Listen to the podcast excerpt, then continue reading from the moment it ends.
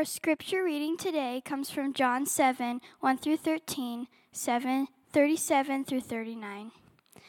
After this, Jesus went about in Galilee. He would not go about in Judea because the Jews were seeking to kill him. Now the Jews' feast of booths was at hand. So his brothers said to him, Leave here and go to Judea, that your disciples may also see the works you are doing. For no one works in secret if he seeks to be known openly. If you do these things, show yourself to the world. For not even his brothers believed in him. Jesus said to them, My time has not yet come, but your time is always here. The world cannot hate you, but it hates me because I testify about it that its works are evil. You go up to the feast. You go up to the feast. I am not going up to this feast, for my time has not yet fully come. After saying this, he remained in Galilee. But after his brothers had gone up to the feast, then he also went up, not publicly, but in private. The Jews were looking for him at the feast and saying, Where is he? And there was much muttering about him among the people. While some said, He is a good man. Others said, No, he is leading the people astray. Yet for fear of the Jews, no one spoke openly of him. On the last day of the feast, the great day, Jesus stood up and cried out, If anyone thirsts, let him come to me and drink. Whoever believes in me, as the scripture has said, out of his heart will flow rivers of living water. Now, this he said about the Spirit, whom those who believed in him were to receive, for as yet the Spirit had not been given, because Jesus was not yet glorified. This is the word of the Lord. You may be seated.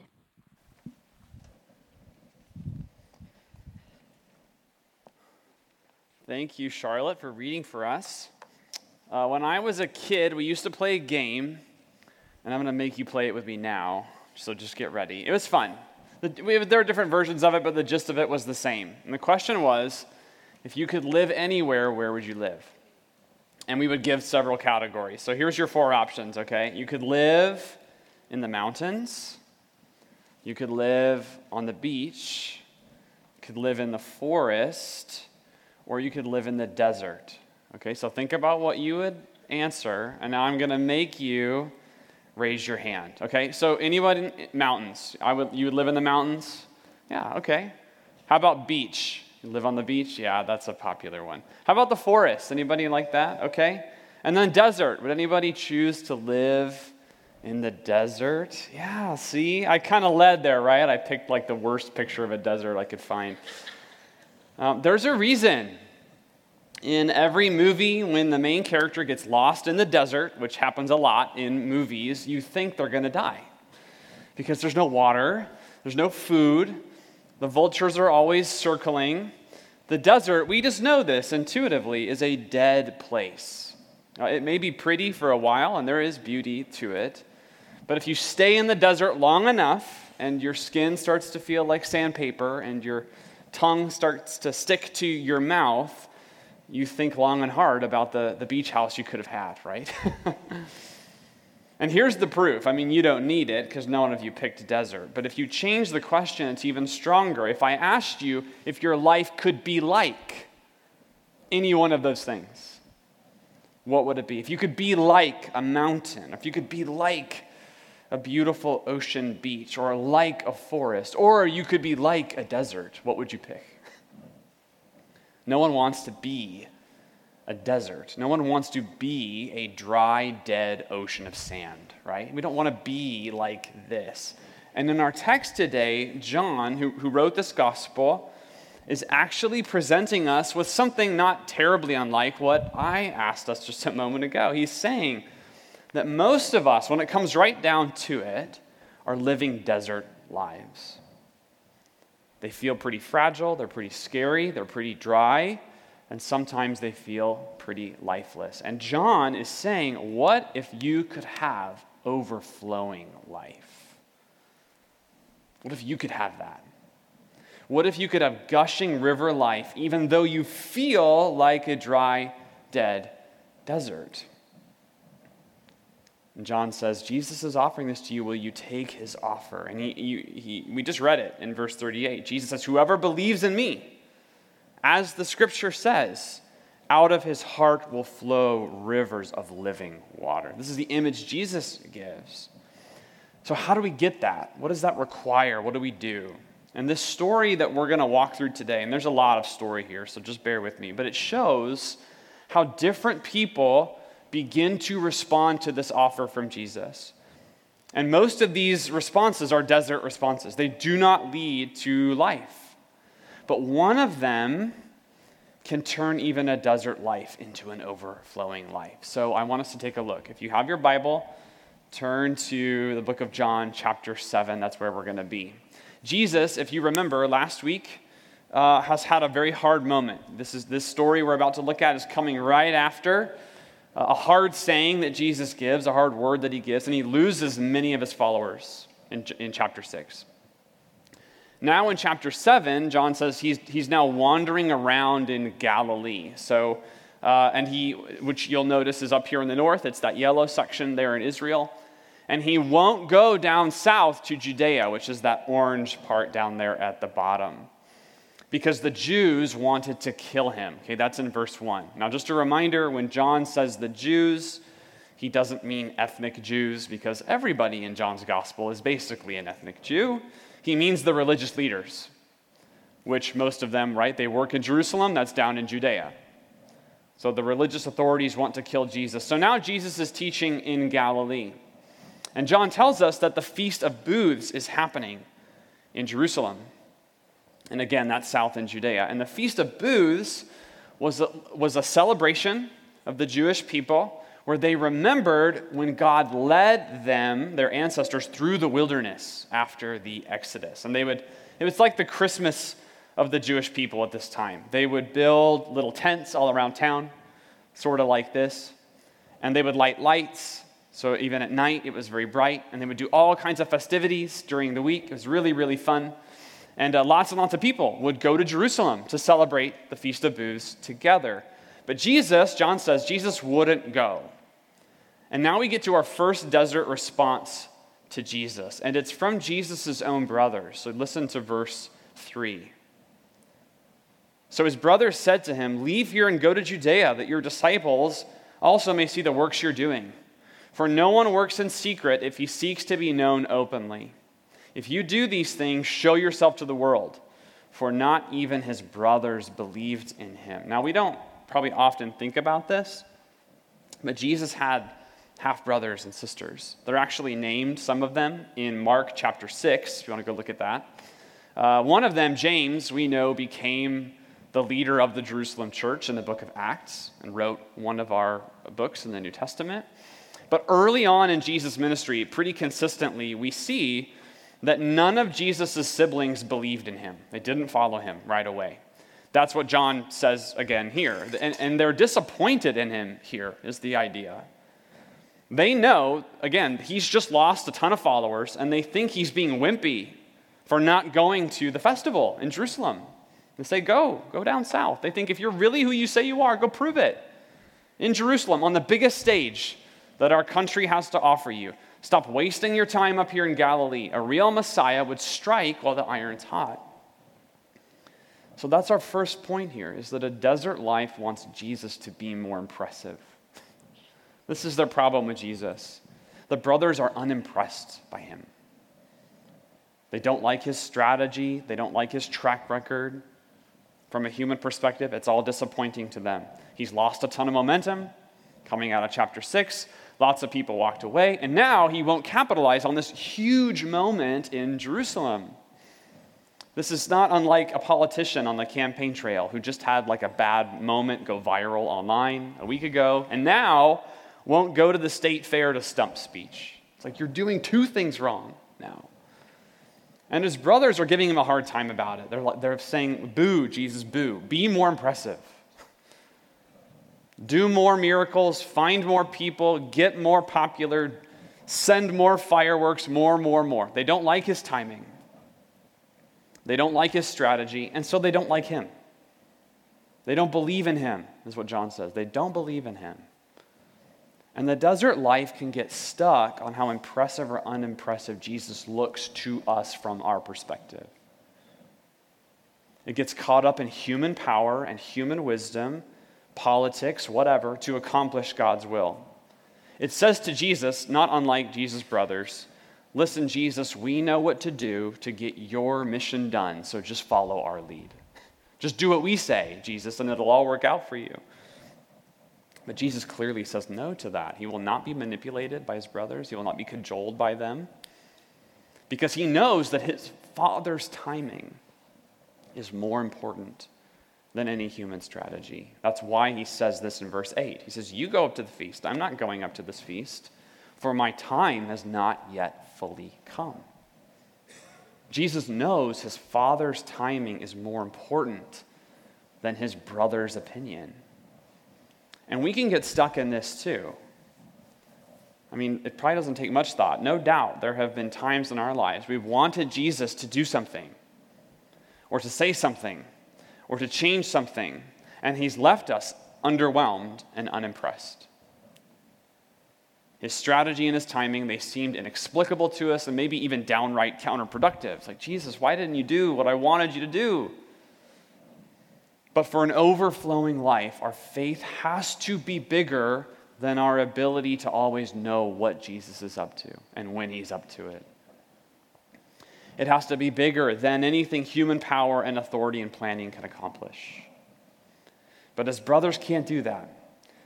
They don't believe, and they're stuck because of it. But eventually, you'll notice Jesus does go up to Jerusalem for the festival. That's verse 10. His time does come, his moment does come, but notice he goes in private, not in public, like his brothers wanted him to do.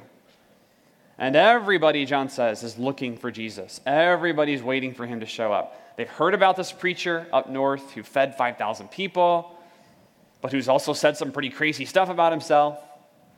Stuff like, I'm better than Abraham and Moses. And there's all kinds of opinions and rumors floating around Jerusalem about Jesus, and some of them are good and some of them are bad. And John gives you a little bit of that in verses 11 and 12, kind of what's being said. But everybody's being really careful about who they talk about Jesus in front of because they know the authorities want to kill him. So they don't want to be too close. Then about halfway through the Feast of Booths, so remember that's about a, it's about a week. So, about halfway through that week, Jesus breaks his silence. This is verse 14. About the middle of the feast, Jesus went up into the temple and began teaching.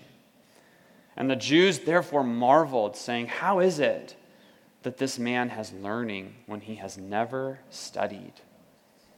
Now, the Jews, the religious authorities, they marvel at Jesus when they hear him teach.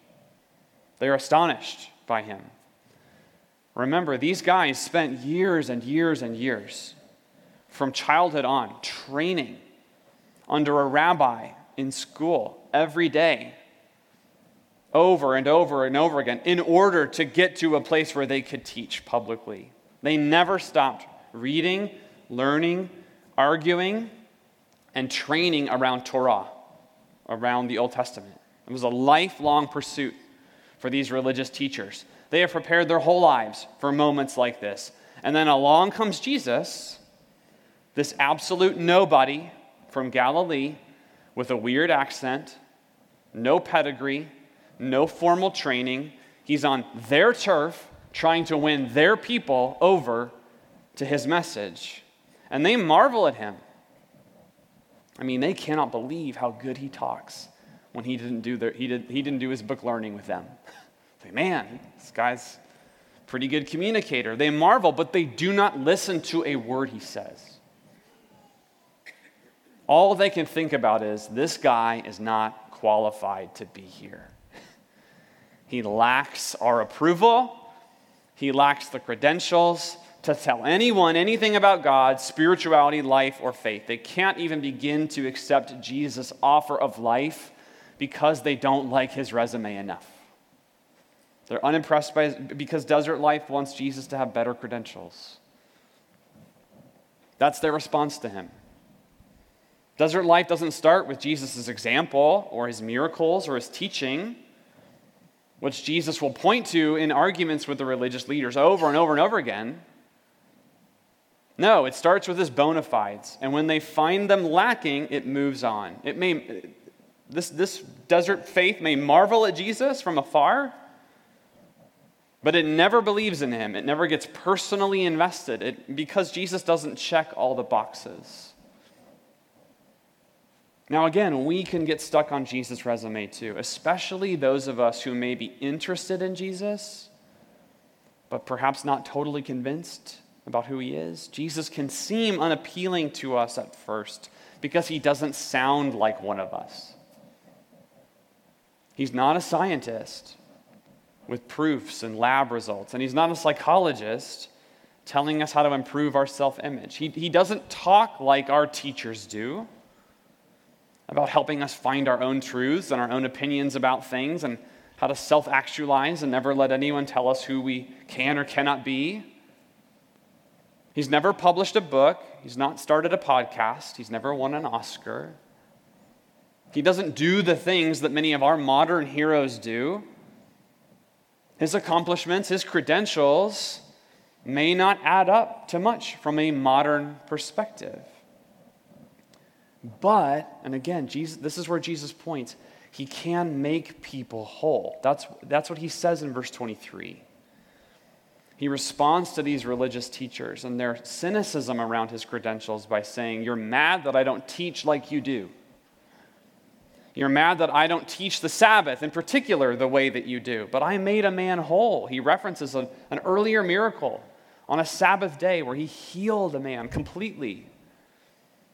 And he says, Isn't that enough to get you to even listen to me? Don't you believe I can do the same for you? And the tragedy is, these religious teachers, they hear him say that, and they basically say, eh, pass. Not interested.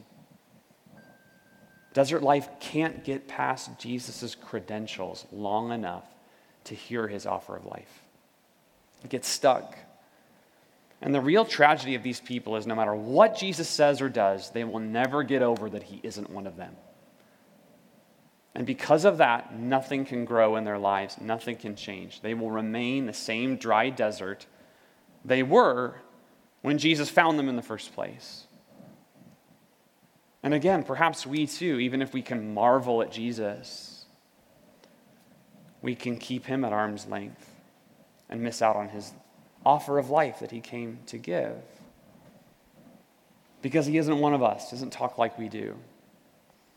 But there's still another danger in how we respond to Jesus here. And Jesus finishes this argument with the religious teachers, okay?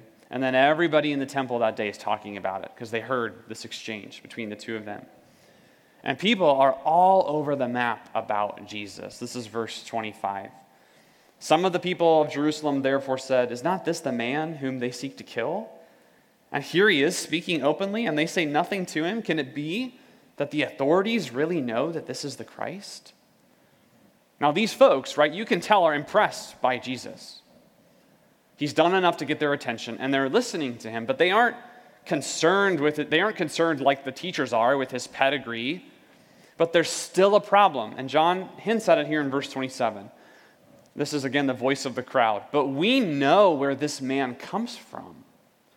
And when the Christ appears, no one will know where he comes from. Now that's a little confusing, but apparently there was a rumor floating around at this time. And John records it here that when Messiah came, nobody would know where he was from. That was one of the interpretations that, that was floating around, which sounds kind of silly, I know, but there you have it. It was real. Some of these people have a preconceived idea about the Messiah, about who Jesus should be, and they cannot square it with who Jesus actually is. It's kind of like they go, Man, I really like him. There's something about him. I can't explain everything he does, but isn't he from Galilee? Isn't he from Nazareth? We know Messiah doesn't come from there. Therefore, I don't care about anything else he says or does. This is an automatic no for me. I'm not interested. Now, I doubt that anybody here is seriously concerned about Jesus' hometown. That's not a reason you choose to follow Jesus or not. But the same dynamic can be at play in our own desert life. Because a desert life wants Jesus to meet our every expectation. Every expectation. We're willing to listen to him, maybe, to consider him, But if he doesn't check every box on the list, we're out. It's an all or nothing proposition with him.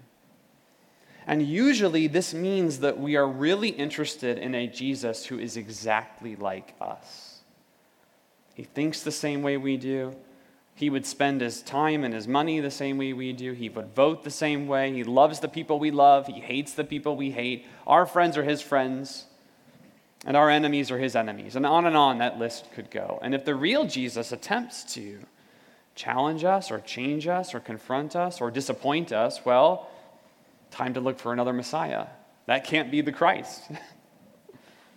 because we know that the real Savior would have the exact same opinion on everything that we do, which is precisely what the crowd says. It's like, well, we know where Messiah should be from, and we won't be challenged on that. Now, when you say that out loud, it sounds kind of crazy, right? But if we're honest with ourselves, when is the last time Jesus disappointed you or changed your opinion or your mind about something as you studied him? Like, really ask yourself when is the last time that happened for you? We talked a little bit about that last Sunday. But if that never happens, we end up with the Jesus that we always wanted, who keeps us comfortable, but can't do a thing to change a desert life into anything resembling living water. We've sanitized him. And uh, we are all more than capable of falling into any of these traps. And John could have given us more. And many of Jesus' contemporaries did fall into these traps. We, we can find ourselves unimpressed with Jesus' strategy of, of meekness and forgiveness and sacrifice and grace. Like, that doesn't sound very appealing. We want winners uh, who know how to play the game. We can dismiss Jesus because, man, who worships and follows some guy who lived 2,000 years ago? We know more than he ever did, and his message is outdated and it's uneducated, and his credentials don't add up. He has nothing to say to a modern world. We can get frustrated with Jesus because he keeps failing our expectations. He doesn't make us feel as good as we thought that he would or as validated as we think we should. He isn't who we predicted him to be. And so maybe it's time to move on and find somebody else. We can even talk a lot about Jesus and admire him from afar and marvel at him, like many of these people do, but never actually believe in him and never receive anything from him. Now imagine, okay, after these, imagine how Jesus feels in this moment. He's just had three really frustrating conversations in a row. And here he is, remember, at this feast, which is a feast about God's provision in the desert. That's what the whole thing's about. The Feast of Booths is remembering that God can give you food and water when you should just be dead. When you're in a place that's dry and dead, he can provide for you. And Jesus is like, I'm the bread from heaven, I'm the water in the desert. So he says this in verse 37 On the last day of the feast, the great day, Jesus stood up and cried out, If anyone thirsts, let him come to me and drink. Whoever believes in me, as the scripture has said, out of his heart will flow rivers of living water. You can almost hear his anguish as he says this aloud. At the seventh day, of the, the last day of this feast, it's like he's saying, Just believe me already. Just give it a try. He's imploring them. Like people, we can deal with the credentials and the expectations and the disappointment later. But we can't deal with any of that stuff. You'll never fully understand who I am or how I work or where I'm actually from until you begin to believe in me. It has to start there. And this is the foundational piece for an overflowing life. This is the source of the Nile. This is the head of the river. And it's so incredibly simple, yet it is so elusive for so many of us. And it's this it's that the overflowing life believes in Him. He says it right there believe in me.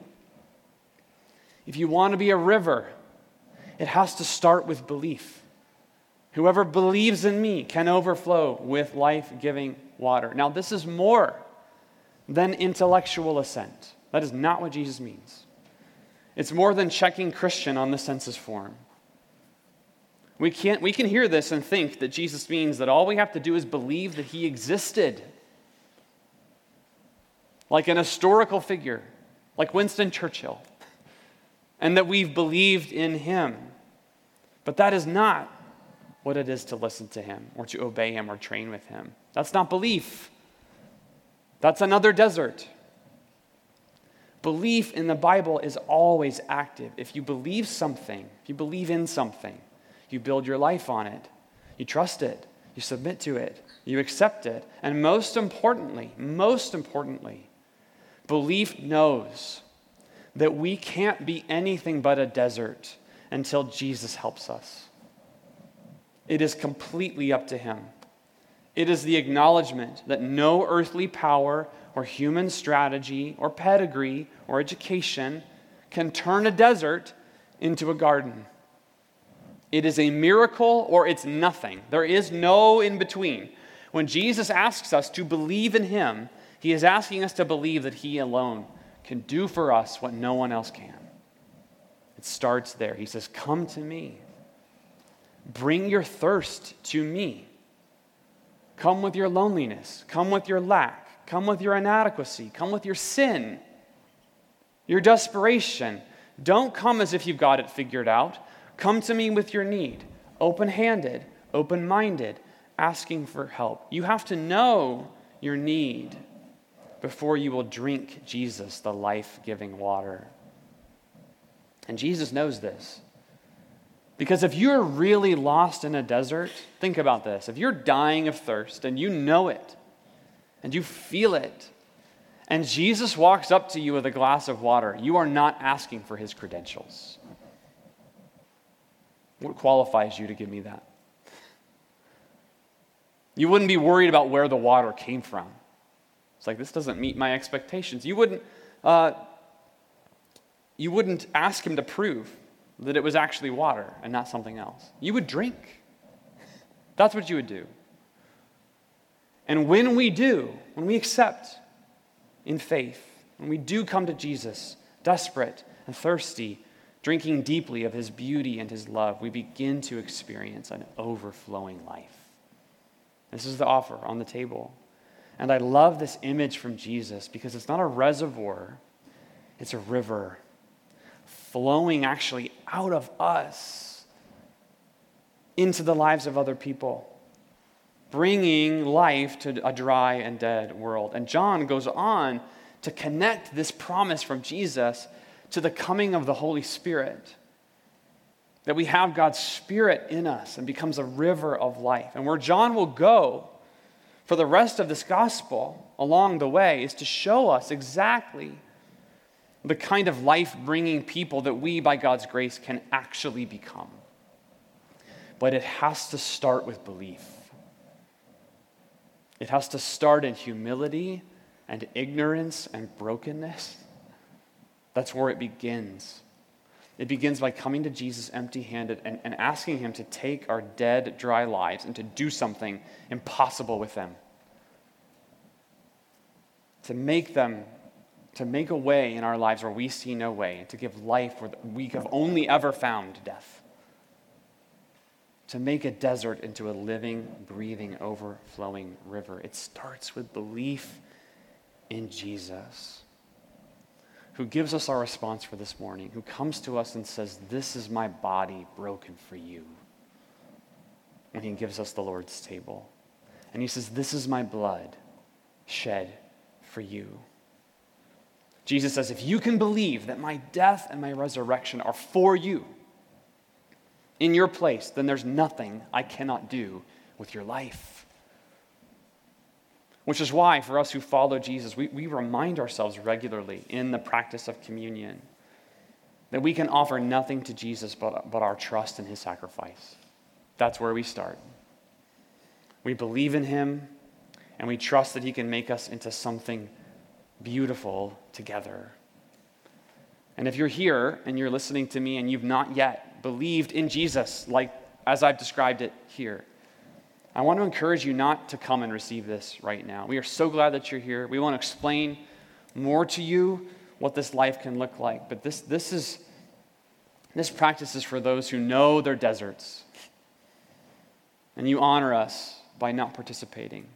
Take this next moment. It's fine. Remain where you are and reflect on what you've heard. For those of you who have followed Jesus, I'm going to pray here in just a moment. And then I'm going to invite you forward to receive. And there are stations right up here in the front of the room. This one to my far left is gluten free if you need it. But I want to encourage you to come and receive in groups. And remember that this moment is a reminder that without Jesus, we have nothing. That's what this is. We bring nothing, we do nothing, we offer nothing. But with Him, we have everything. We have everything. And more than filling our every need, we actually open ourselves up to overflow with His life from our hearts to a dry, dead world. Let's pray to Him now. Father, prepare our hearts as we come to receive from you. Remind us again that we come empty handed. And whatever we bring today, and I invite all of us to think what we bring, whether that be disobedience, shame, anger, fear, distraction, numbness, that we bring that to your table and we say, We have nothing to offer you, Jesus, but you have given us everything. Holy Spirit, use this moment now. We pray in Jesus' name. Amen. When you're ready, please come.